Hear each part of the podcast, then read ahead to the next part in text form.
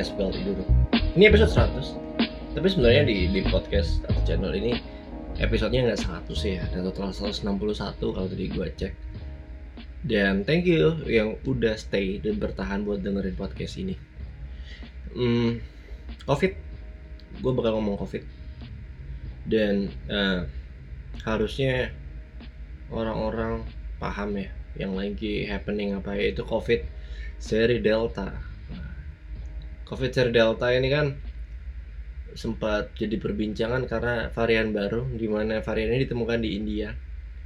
Yang katanya karena gue nggak tahu-tahu banget dalam artian pasti lebih tahu teman-teman medis ya. Eh, virus ini bisa menyebabkan banyak hal yang lebih fatal daripada covid awal atau covid alpha. Gitu nggak sih ngomongnya? Alpha delta gamma terus delta. Gue nggak ngerti cuman gue itu at some point ngerasa lucu gitu loh. Kalau bapak-bapak laknat di sekitaran di kota-kota besar yang ada deltanya. Nah anyway kalau dipikir-pikir ya kota besar tuh bisa disimbolkan jika ada delta di sana maka itu bisa disebut dengan kota besar di Indonesia. Delta yang gue maksud adalah Delta Spa, di mana tempat pijat esek-esek. Nggak nggak nggak ngentot sih, tapi tempat pijat plus plus. Cuman di ini doang, di di handjob, cuman dicoliin doang. Nah, eh, gue tuh kayak kepikiran gini loh, ketika ngomongin COVID Delta Delta Spa itu gue langsung insting marketing gue berkata di mana kayak, hey manajemen Delta, please membuat sebuah terobosan promotional program atau diskon atau apa pun itu yang apa ya yang bisa menarik minat untuk eh, masyarakat itu apa ya bisa dibilang tertarik memperhatikan pemerintah dalam hal misalkan vaksin gitu. Dan gue selalu berpikir gitu dan beranggapan gimana ini agak kita trace back mundur sedikit tentang pola pikir manusia. Sebenarnya subjek atau genre atau perihal apa pun itu bisa banyak banget yang masih belum kita pelajarin. Kayak misalkan eh, gak banyak orang yang jago matematika gak banyak orang yang jago kimia banyak orang juga yang gak jago-jago amat bisa cari duit. Wah apalagi pandemi kan. Cuman maksud gue kalau dipikir-pikir ya eh, dengan pola pikir manusia itu entah kaya miskin. Eh, tinggal di gubuk atau tinggal di gedong. Gue bisa pastikan. Ini kita contoh kita ambil sampling yang paling polos antara cowok dan cewek. Kan asumsinya cewek itu lebih polos ya daripada cowok ya dong. Asumsikan begitulah. Karena ini ini pandangan subjektif. Gue merasakan ya cewek lebih polos tidak tidak suka berprasangka buruk daripada cowok. Eh gue tuh kepikiran tadi gitu loh eh, di warteg. Lagi beli makan. Nah, terus ada mbak-mbak yang dalam kelasnya bisa dibilang lumayan lah ya. Terus sama ada ibu-ibu mbok-mbok itulah yang ya eh gimana sih mbok-mbok warteg? Ngerti nggak lah? Eh ngerti nggak lah? Ngerti nggak sih lo? Maksudnya ya modelannya begitu gitu. Jilbab kusem gitulah dan suka baju-baju ketat-ketat nyeplak-nyeplak yang tidak perlu menurut gua gitu. Cuman maksud gua gini akhirnya tercipta sebuah conversational chat atau obrolan dua dua apa ya dua arah antara Mbak A yang muda dan Mbak B yang tua. Gua karena nggak tahu namanya. Terus ngebahas-bahas menjurus-jurus ngentot itu loh maksud gue dan dari situlah gue berpikir oh ternyata gue sangat yakin nih either muka lu sebego dan sejelek apa dan terlihat tidak seberpendidikan apa dan faktanya mungkin iya dibandingkan dengan orang-orang atau cewek-cewek di luar sana yang bisa dibilang eh, terkenal dengan well educated terus sopan bersih rapi gue yakin mereka bisa dibilang tidak menentukan kemampuan seksnya mereka atau mereka sama-sama jago. Terus kita tuh mundur lagi loh mereka bisa jago ngentot dari mana nih cewek-cewek atau wanita-wanita ini. Bukan berarti ini gue mendiskreditkan atau gue bilang kayak wanita-wanita itu jual diri. Bukan. Mungkin untuk pasangannya yang gue berusaha sampaikan. Uh, berarti kan uh, mereka juga sempat ada fase di mana mereka belum bisa ngentot nih. Nol nih. Terus akhirnya jadi jago. Ekspor berarti kan itu ada masa-masa learning atau belajar. Belajarnya pasti akan melihat dari suatu objek atau terinspirasi dari suatu objek. Ya kita sama-sama tahu bokep. Dan faktanya kalau lu bisa buka X video atau xnxx.com lu pasti bakalan lihat banyak banget bokep yang amateur di mana syutingnya aneh-aneh gitu dan kadang temboknya hijau, temboknya triplek, temboknya bambu di hutan bahkan. Dan tidak mengenal skala yang namanya ekonomi entah itu miskin atau kaya berpendidikan ataupun enggak. Nah yang gue pikir adalah gimana caranya kita bisa memberikan edukasi baik ke masyarakat misalkan gue pemerintah. Jadi ya mereka supaya kalau misalkan nih gue sebagai Pak Jokowi merasa oh iya eh warga Indonesia ayo kita vaksin dong jangan bikin ribet. Pusing nih gue ngurusin ekonomi ekonomi lu semua anjing. Itu misalkan. Dan maksud gue berarti gue harus membuat edukasi terkait covid atau pandemi atau vaksin. Itu bisa uh, membuat mereka tertarik gitu dengan adanya hal ini. Nah gimana caranya membuat mereka tertarik sama halnya dengan orang-orang ini ketika ngelihat bokep pada saat mereka belum atau belum terlalu common dengan bokep. Misalkan ya di masa-masa apa ya bayi kan suka rasa ingin tahuannya tinggi ya. Itu gimana caranya? Nah gue kepikiran lagi. Nah kebetulan ini cocokologi sebenarnya. Covid delta dan delta spa. Itu adalah kalau di pikir nomor togel bisa menang nih misalnya. Canda. Maksud gue dua hal ini bisa digabungkan konsepnya. Seks adalah majority uh, genre dalam hal apa pun entah itu video entah itu fisik apa produk atau apa pun itu akan selalu laku tanpa dipromosikan. Di mana seks adalah center of attention?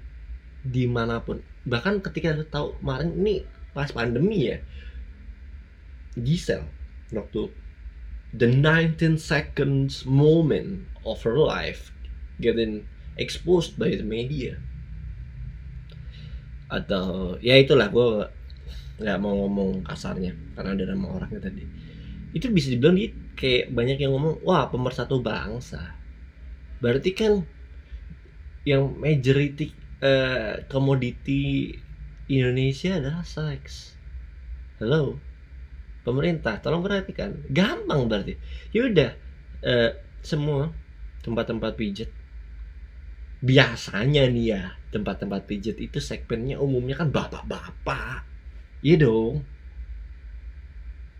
Iya dong. Masa sih ada uh, pop, apa ya satu tempat pijat yang misalkan let's sekali pijat tujuh ratus ribu. Let's biasanya empat ratus sampai delapan ratus ribu ya. Kecuali plus plus lagi itu itu di luar service dan deal-dealan di dalam. Nah itu adalah orang yang punya salary yang bisa dibilang cukup ini ya stable. Di mana sudah ada pos-pos budget untuk nakalnya itu udah ada tuh bapak-bapak itu tuh. Dan pasti majority atau porsi uh, besarnya adalah bapak-bapak itu. Di mana kita sama-sama tahu bapak-bapak yang bekerja ketika mereka ke tempat pijat apalagi sering adalah bapak-bapak yang stres di rumah. Bapak-bapak yang stres di rumah adalah bapak-bapak yang punya keluarga. Nah caranya gimana? Supaya kita mempermudah atau membantu tempat pijat ini. Ini mutualism sebenarnya, membantu tempat pijat ini rame meskipun pandemi. Kita bikin promo. Eh, gue kasih tahu deh caranya di pemerintah nih. Kita bikin promo. Gue baca soalnya tadi di filosofi kopi itu dia bikin promo uh, orang yang vaksin gratis ngopi. No. Yuk, Delta Spa dan spa-spa lainnya yang plus plus men health and spa tolong dengarkan ini bikinlah promo buat bapak-bapak atau siapa pun cowok yang kesono menggunakan atau membawa sertifikat sudah vaksin dia bakal dapat gratis pijat satu kali. Tipsnya tetap bayar. Tapi trust me itu adalah promo yang bakalan massive bro. Dan semua orang pasti bakal kayak iya gua gua dan bapak-bapak ini kan pasti akan mengincar itu kan. Di mana kayak eh banyak kantor yang memang pendapatan juga dikurangi tiga 30 persen. Di mana dia kan pasti budget nakalnya yang kepotong lah ya. Masa budget ah, masak istrinya budget dapur istrinya atau uang sekolah anaknya yang kepotong. Enggak dong pasti budget budget itu di mana dia nggak punya pelampiasan stres nih. Ketika dia menemukan promo itu harusnya dia akan eager buat ngejar itu. Pertama mungkin dia akan vaksin kan nggak mungkin dong bapak itu vaksin sendiri dia pasti akan mengedukasi lah keluarganya supaya yuk vaksin yuk. Kita harus mensukseskan bangsa kita harus melepaskan bangsa ini dari covid. Pasti gitu ujungnya. Dan thanks God gitu loh. Nah ya pemerintah harus out of the box eh out of the box lagi. Out of the box dikit. Jangan ini inside inside the blue it's okay tapi out of the box dulu. Jangan tentang norma sosial dulu. Ntar dulu. Yuk. Eh pemerintah tahu kok caranya bikin promo ini? Tahu. Tanpa harus dalam artian di promo gede-gedean di TV ya. Pemerintah tahu pemerintah pintar dan masih bahas tentang pemerintah dan covid ya. Di luar sana tuh udah rame. Kalau gue lihat di Euro udah banyak yang nggak pakai masker ya. Udah konser juga yang nggak pakai masker. Bahkan di Wuhan nih di ground zero COVID-19 di Agustus 2020 party pool eh kebalik pool party. Jadi ada water park gede di Wuhan jadi orang-orang tuh ke sana pada pool party semua. Berenang rame-rame dempet-dempetan. Nggak pakai masker. Basah juga maskernya kalau pakai masker kan. Fine fine aja. Terus pertanyaannya adalah jadi pemerintah Indonesia salah kelola dong? Jawabannya adalah iya pemerintah Indonesia salah kelola. Sangat salah kelola. Gue sangat menyayangkan gitu loh. Uh, covid sudah berlangsung dari hmm, bisa dibilang Februari 2020 sampai dengan hari ini. Masih berjalan. Bahkan kemarin tuh kayak ngelihat ini nggak tahu uh, apa sih papan chartnya saham gitu ketika naik. Wah saham itu naik 20% kemarin ini berita-berita juga anjing juga sih nggak eksploitasi berita-berita wah uh, positif covid hari ini 20 ribu something. Itu memecahkan rekor Indonesia. Applause. Lu berharap apa? Standing ovation gitu? Kalau ada berita itu. Anjing berita-berita juga lagi eksploitasi covid. Tapi it's fine. Demi mensejahterakan masyarakat Indonesia secara uang nggak apa-apa. Cuma maksud gue adalah pemerintah Indonesia gagal. Pemerintah Indonesia sangat gagal kali ini buat COVID-19 sorry itu sih. Lama. Gue bisa kasih satu case negara yang menurut gue adalah the best dan controversial pada masanya. Tapi kalau lu lihat uh, negara ini sekarang sudah mulai ini loh, udah mulai establish. Dan aduh apa ya Indonesia emang kurang referensi ya bisa buat negara lain. Gak, kita tuh harusnya bisa gitu loh lebih baik dari dari uh, Indonesia. Kenapa? Eh kita bisa membuat Indonesia lebih baik dari negara lain. Allah ribet. Nih dan maksud gue uh, sedih gitu gue agak sebel gitu loh.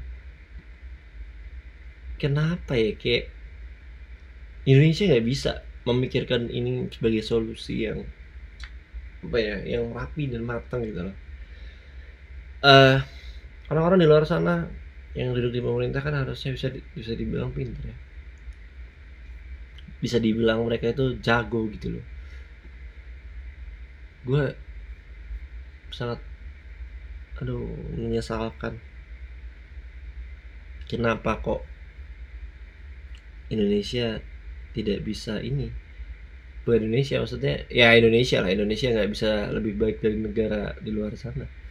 Asal lo tahu ini gue kasih contoh Swedia. Gue langsung sebut aja negara yang nggak usah lama-lama lah. Swedia adalah negara paling kontroversial. Di mana negara Eropa ini? Swedia Eropa asal lo tahu. Buat lulu yang nggak tahu ya Swedia itu Eropa. Swedia adalah negara yang sempat di apa ya digembar-gemborkan membahayakan uh, negaranya dan di apa ya di bantai parlemennya.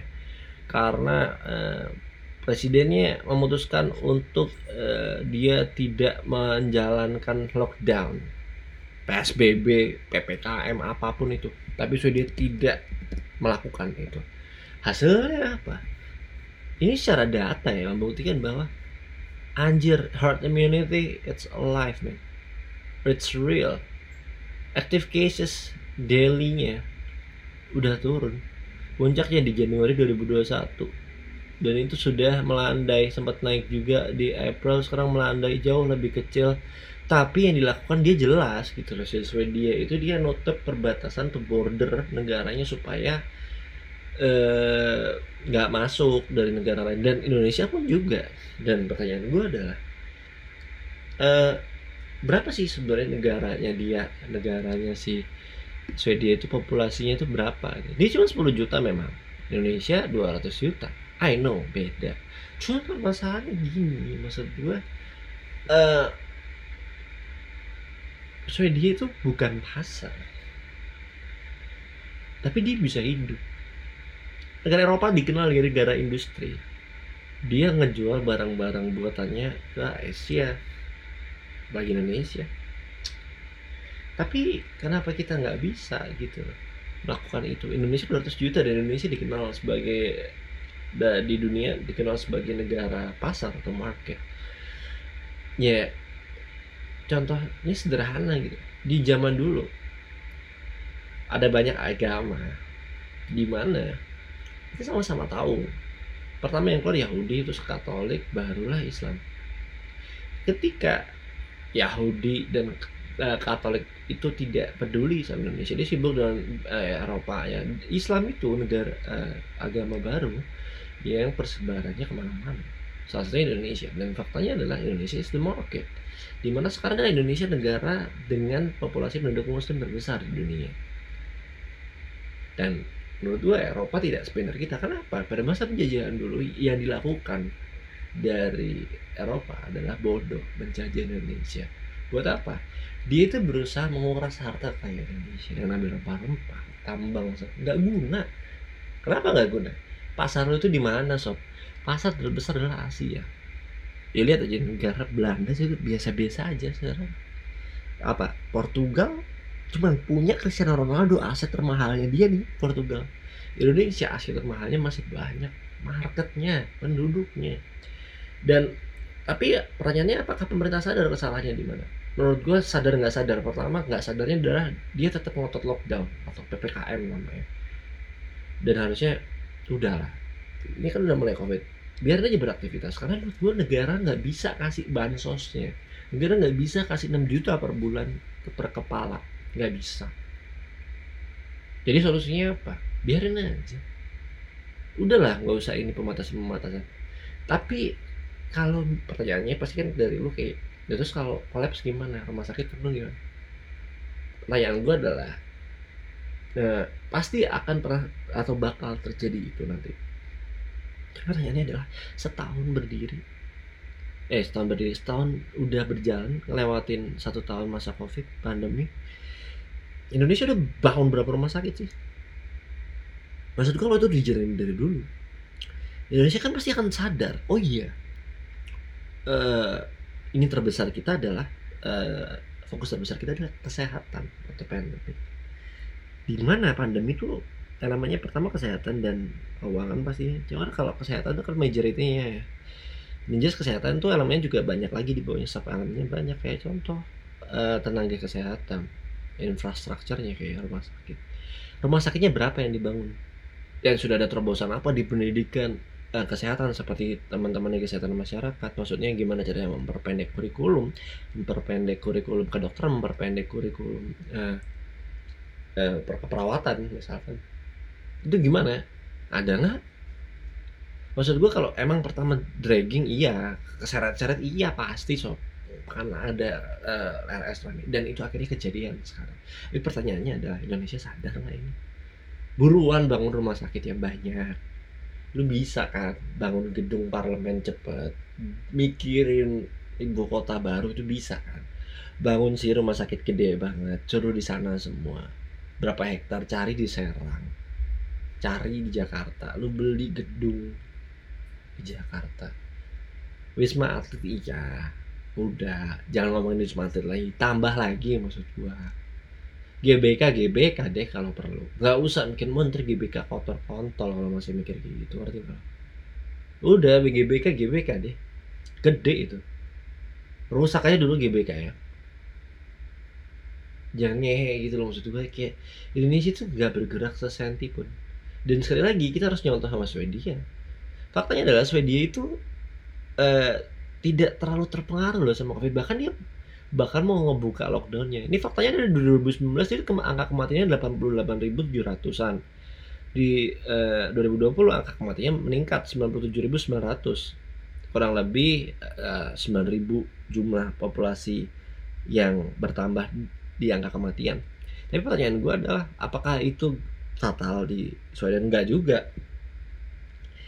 Eh, karena eh, tingkat kematian tertingginya di 2018 92 ribu kalau dibandingin ke 92 ke 97 cuma naik 5 ribu. Gua gua gua nggak bilang 5 ribu itu tidak penting ya nyaman. Iya penting cuma maksud gua nggak sekacau Indonesia. Ekonomi nggak jalan. Dan kalau gue tadi sempat bilang ya nggak sadar itu tadi Indonesia nggak peduli sama infrastruktur rumah sakit segala macem. Terus pedulinya apa? Jokowi terlambat tapi nggak apa-apa paling nggak dia sadar dikit. Udah mulai rame yang namanya wah ayo kita uh, promote yang namanya produk dalam negeri supaya makin dicintai, makin dikonsumsi, makin bisa kasih makan Indonesia ke Indonesia, nggak perlu dari barang luar ke dalam. Itu udah udah mulai bagus. Itu maksud gue. Secara Indonesia adalah market atau pasar terbesar adalah saat di mana kita mulai menaikkan tingkat produktivitas kita sebagai creator atau pembuat usaha atau pelaku bisnis gitu loh supaya makin bisa dikonsumsi satu dengan yang lainnya. Dan kita nggak ketinggalan ketinggalan amat gitu loh. Ayolah kejar lah. Maksudnya oke okay lah Sweden it's done. Kita harus bisa ke Sweden bisa dengan cepat. Sebelum 2021 ini semua harus sudah selesai. Dengerin ya Pak Jokowi. Ini nggak main-main. It's time. Kita berkembang. It's covid party bro. Uh, sama satu lagi sih. Dan bayangkan ya. Entah kenapa COVID Delta itu muncul seiring dan bertepatan dengan yang namanya uh, Sweden mau buka restriction buat negara asing ke sana. Apakah itu semua kebetulan? Hmm, gak tahu ya. Paling itu dulu dari gue. Uh, stay safe, stay healthy, and stay great.